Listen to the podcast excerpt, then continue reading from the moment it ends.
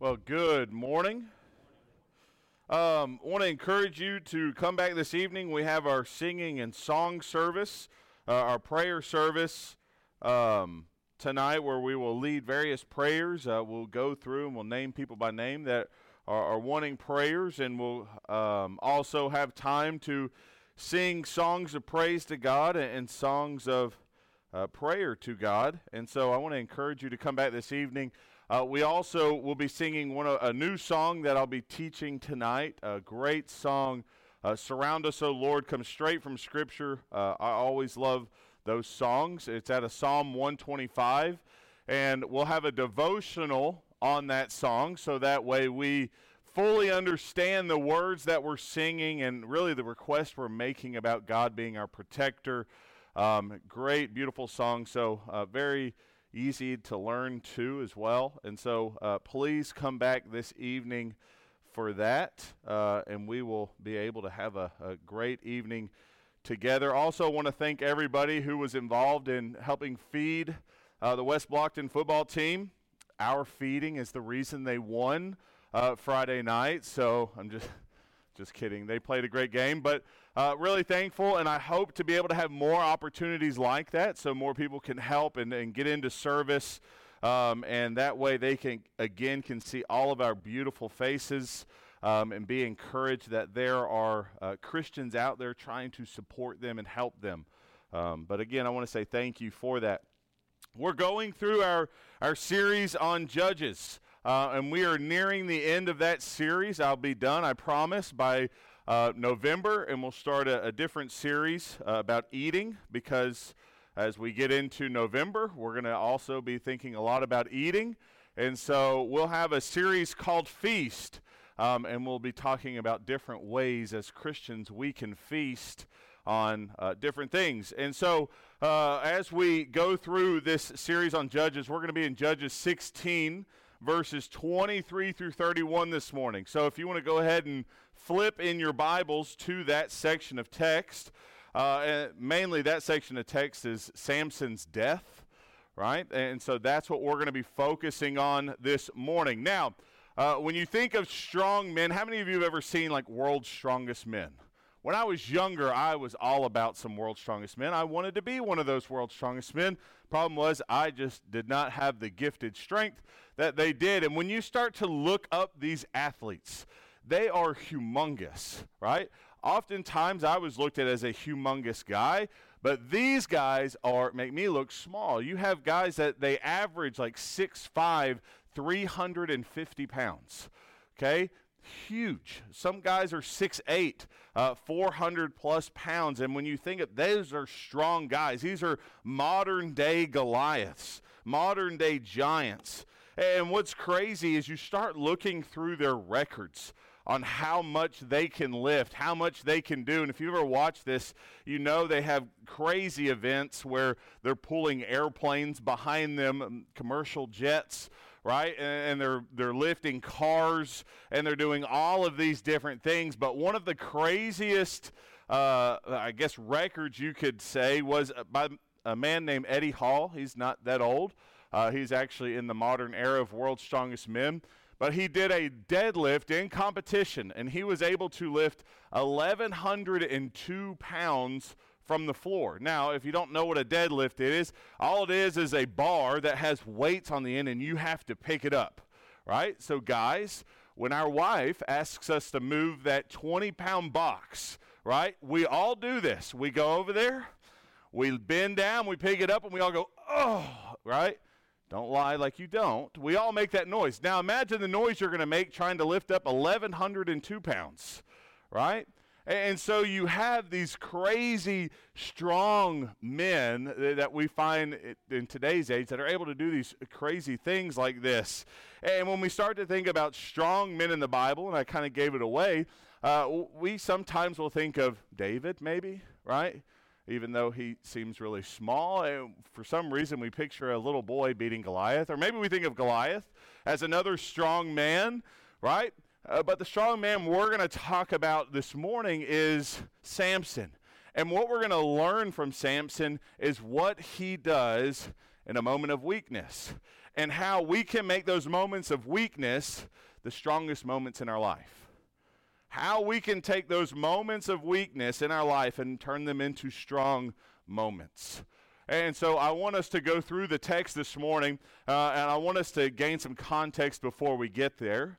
Okay, so last week we talked about Samson's birth. He was this Nazarite, this child dedicated to God. He was not to be around the fruit of the vine, right? He wasn't around to be uh, supposed to be around dead corpses, and also he was never to have a razor to come upon his head.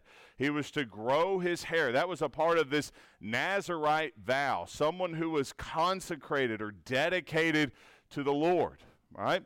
And because he was dedicated to the Lord, he ha- was a part of this Nazarite vow. He was also selected to be the deliverer, the judge of Israel, right? And, if you've been uh, with us in this series, what was happening in the book of Judges is the people were to be going in and conquering Canaan, right? The promised land. They were the, the, the 12 tribes were going into their different territories and they were supposed to take care of the people in those territories. Well, sadly, they didn't quite accomplish that. And so you have all these people in these territories that are not of God's people. They were they had false religions, right? Their culture was not what God would want uh, uh his people having as a culture. And so we have this moments where uh, we find this cycle throughout the book of Judges where the people of God would turn from God. They would do evil in his sight. And so God would allow there to be an oppressor in their life. And this case, we're going to find the Philistines being the oppressors of the Jewish people. And then eventually the people would cry out, God, we, we're sorry for what we did. Uh, we repent. We, we want to come back to you. And so God would send a deliverer, and we call them judges. And these deliverers or these judges would come into the life of the people, and they would save them from these oppressors, and they would be faithful while that judge was alive. And then they would die, and the cycle would start again. Right? They would leave God again. They would do evil in His sight, and the cycle would continue. Well, this is no different. The people had left God, and they were under the oppression of the Philistine people. And so God raised up from a child, actually, uh, a deliverer named Samson, somebody to be dedicated to him. Now, Samson, from the very get go, uh, as he came into adulthood, seemed to have had a, a troubled uh, personality, right? Uh, he was really attracted to women, and he went and found him a Philistine wife. Um, they went through the marriage ceremony and everything, and uh, he was tricked into giving an answer uh, that the people wanted because, again, the Philistines didn't like the Israelites, the Israelites didn't like the Philistines. And so uh, they gave him the, uh, he gave away the answer. Uh, eventually, he gets mad and kills the 30 men. Um, he goes off and finds out uh, that these people were bad people. He gets 300 foxes and ties them tail to tail, puts a torch in between them, and has everything burned, right? Crazy guy. And then he kills a thousand men with a jawbone of a donkey, right? This is a, a really strong guy.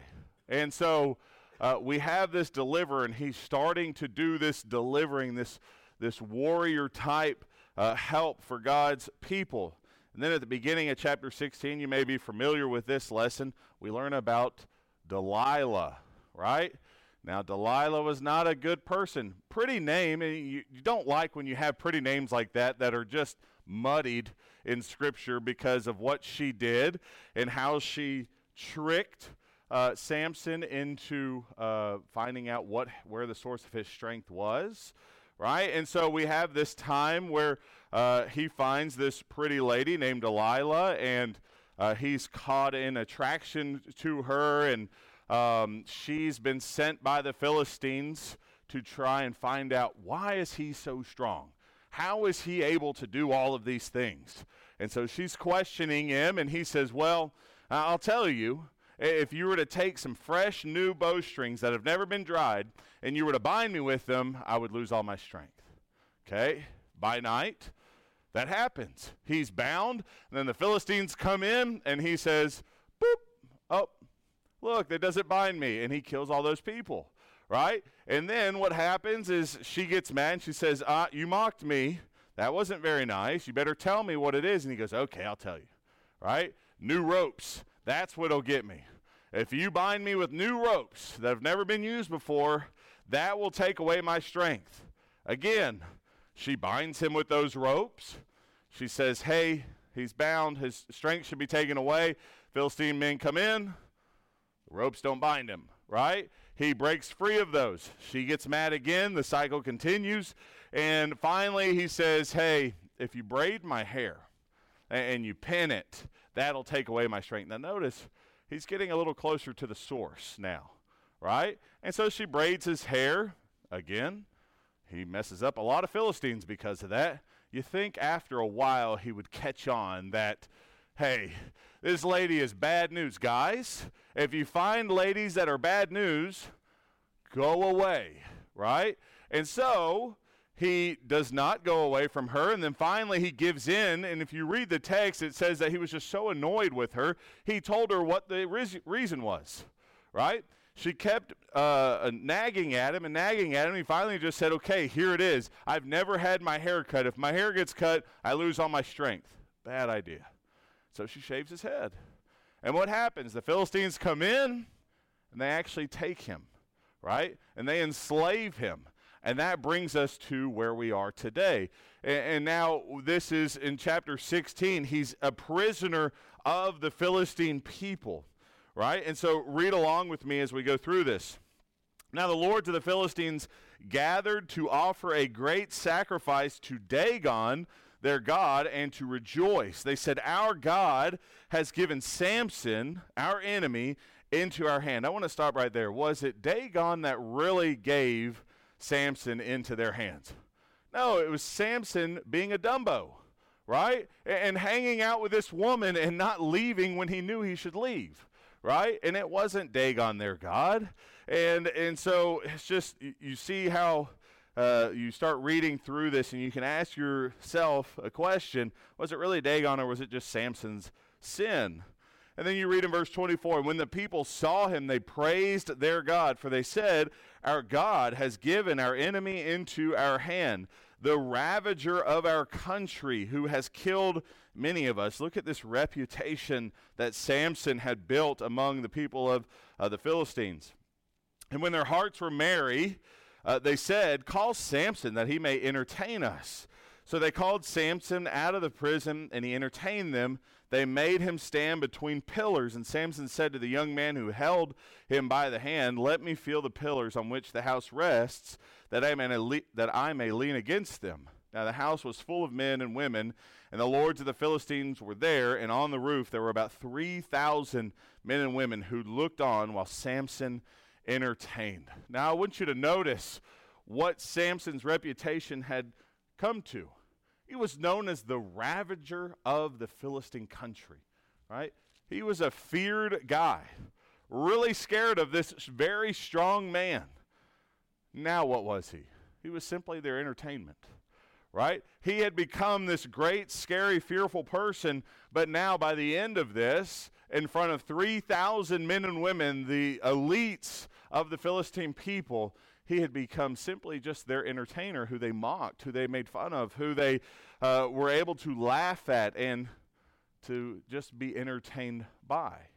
Now, uh, think about how low of a life. We were talking this morning in our men's breakfast, right? About when we were young men and how much weight we could lift and how strong we all used to be.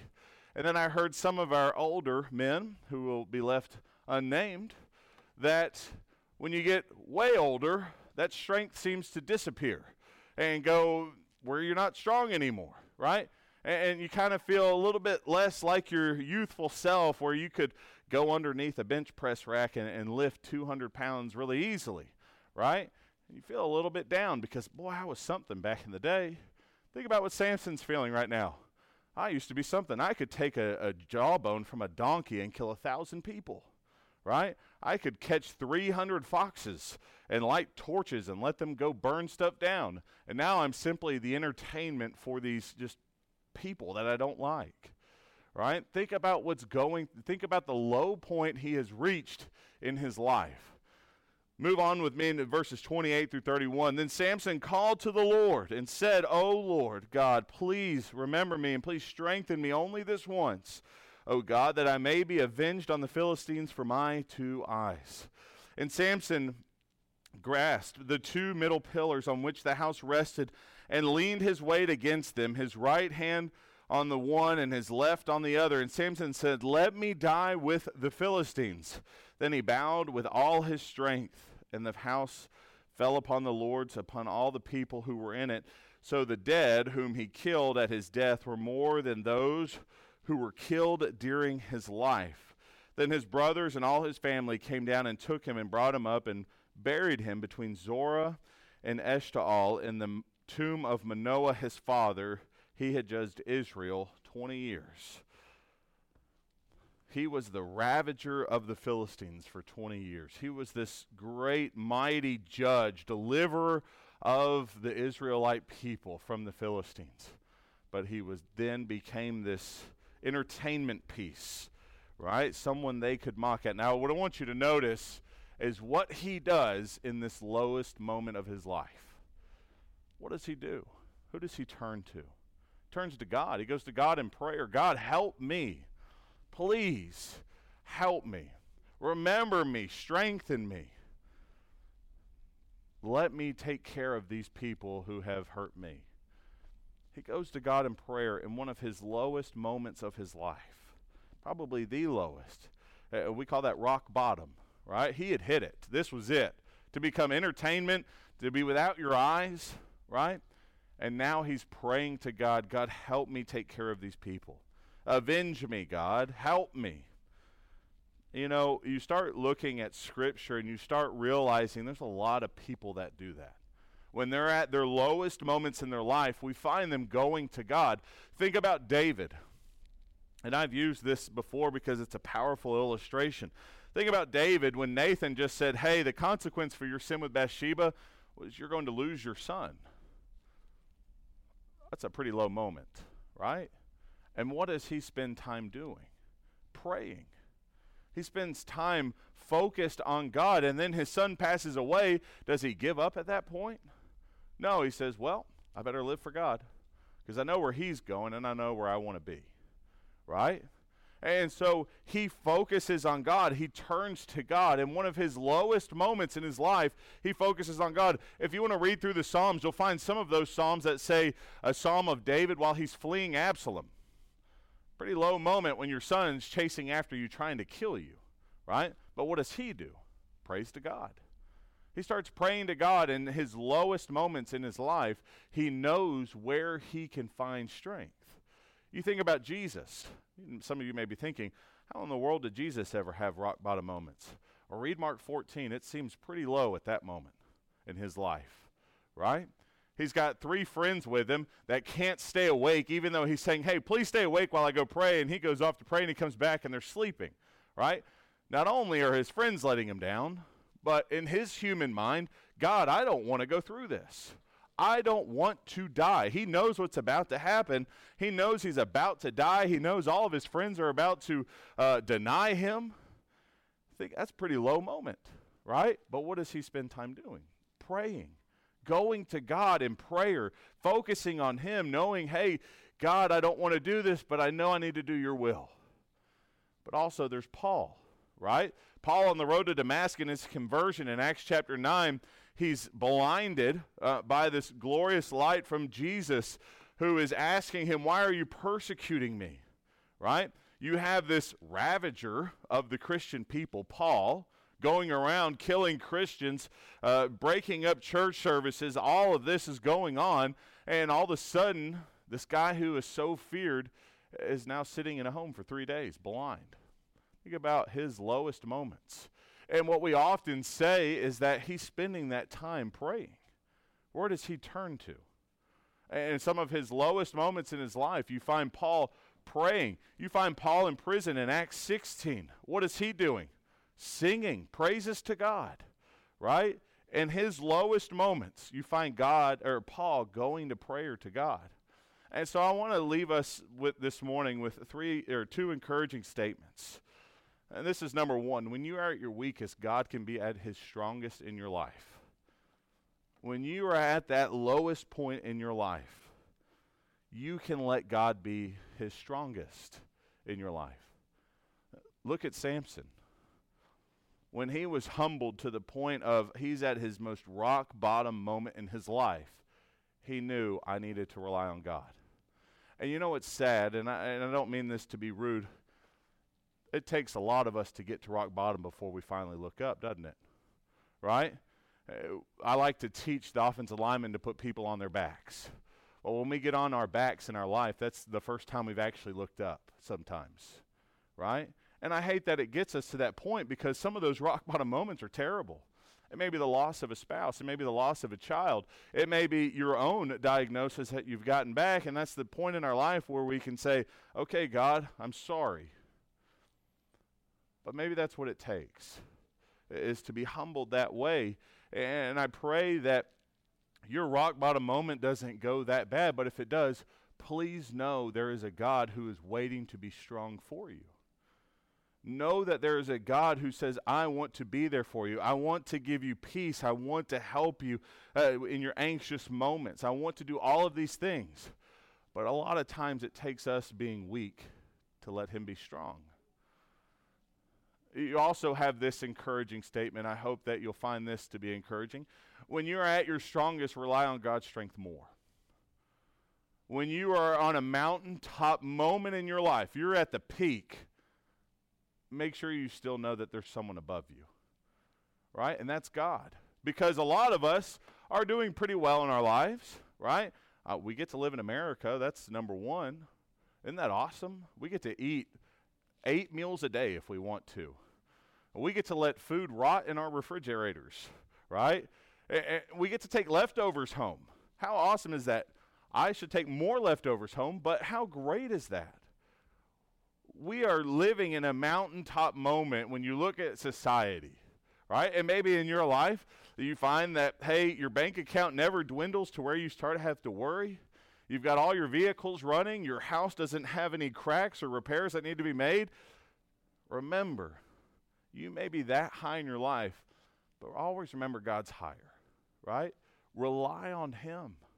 Focus on Him. Don't let how strong you are in your life keep you from understanding how God, how strong God is. Keep relying on God. Keep focusing on Him. Keep using His strength to carry you through each and every day. And maybe you are at your strongest moment in your life and you're doing that very thing.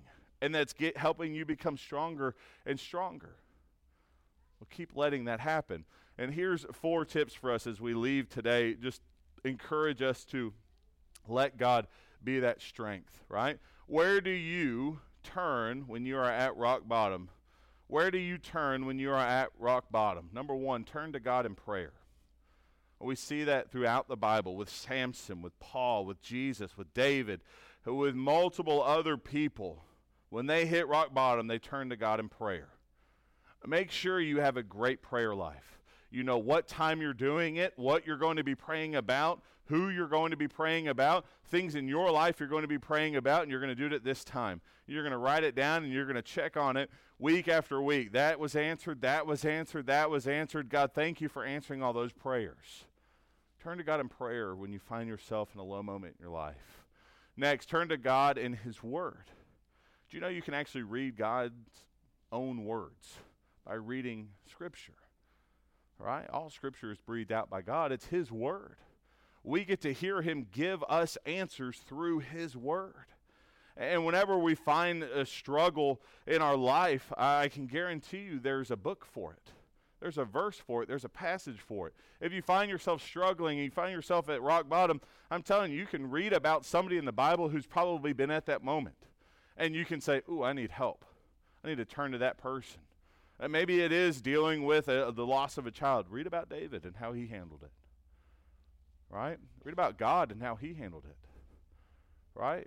God's own son died, right? And we can look in the Bible and find those answers and find comfort and find strength when we find ourselves being weak. Turn to God through his people. Maybe we don't use this as much, But who's sometimes the best source uh, of encouragement and strength? It's people, right? Now, sometimes it's not, but I want to focus on the positive. God's people can be such a great, reliable source of strength when we find ourselves being weak. Now, and I want to be an encouragement to you to do this. If you like to be encouraged a certain way, tell us, people, how you like to be encouraged. Because for me, honestly, I don't know. Um, I may be the guy who's just going to talk through it all. And you may say, I just don't need any talking right now. I need just somebody to sit there. I can do that too. But I don't want to come into this situation where it's like, hey, I want to help you through this. I want to keep talking. And all of a sudden you're thinking, just be quiet and sit with me. So help us out. Help us be God's people that we need to be. And, and God's people, be the people that uh, people need help. Uh, if you need them to be quiet, bring a box of tissues with you. Uh, be a, an encouragement every morning. Send text to people, uh, letting them know they, they should have a great day. I can remember when Heather and I were dating, I used to send her text messages every morning right? Encouraging her, telling her nice things, right? Oftentimes she was up way earlier than I was, but we should still do that for God's people, right? Encourage one another, help one another, send them daily reminders of how much you love them and God loves them, right? And then turn to God through your service. One of the best ways or best pieces of advice is people give those who are going through grief is to help others, right? is to go around and find service and see how you can involve yourselves in somebody else's life that's going through a tough time. Because by you helping others, you realize that it actually brightens your life. Uh, that you're able actually to find strength when you're able to give strength to others, because all the while you're relying on God's strength to get you through that. And it helps us realize I need Him uh, more than I know I can rely on myself. And so I want to encourage you to do that, to try and help people. When you're at rock bottom, find somebody else that needs help. Maybe you know somebody in your life that also is at rock bottom. Just send them an encouraging text. Say, hey, is there anything I can do for you? Can I make you a cake? Right? Now, uh, uh, can I make you a meal? Can I come over and sit with you? Can I bring you a bag of candy? Can I write you a card? Can I send you texts daily? Can I encourage you with a lesson? Can I do this? Can I do that? Find somebody to help. Now, when you ask and you say, hey, can I do those things? Make sure we do those things, right? Hey, I want to bring you a meal. Don't wait three weeks later and go, oops, I forgot to take that person a meal, right? Just do it right then that day. I know we're all busy, but see if we can help people and serve them in whichever way we can. That way, uh, we can help our focus turn from being in that low moment to being strengthened. And all the while, we've relied on God throughout the entire process. Remember, our strongest moments can come when we're at our weakest. Because when we're at our weakest, that's sometimes the, the best times we let God be at his strongest. I want to encourage you because I know there's a lot of us that, that aren't really going through that low moment in our life. And there are some here that I know are if you're at some some pretty strong moments in your life, let God be stronger. Right? Just keep relying on Him. Keep using Him as your source of strength. I hope you found an encouragement uh, through this lesson this morning about Samson and what he went through and how low of a point in his life he came. But also, I hope you found the lesson that he relied on God even at his lowest moments. And I hope we will too. If you're here this morning and you found that you need some encouragement in your life, maybe you're at a low moment and you would like to have prayers this morning said on your behalf, we would love to do that. Uh, I would just ask that you come down and you'd let me know, and we'd love to pray for you. Or maybe you're here this morning, you're ready to become a child of God. You're ready to put Christ on in baptism and be added to uh, his kingdom. We would love for that morning to be this morning. If you have a need, please come while we stand and sing the song of invitation. Just as I am.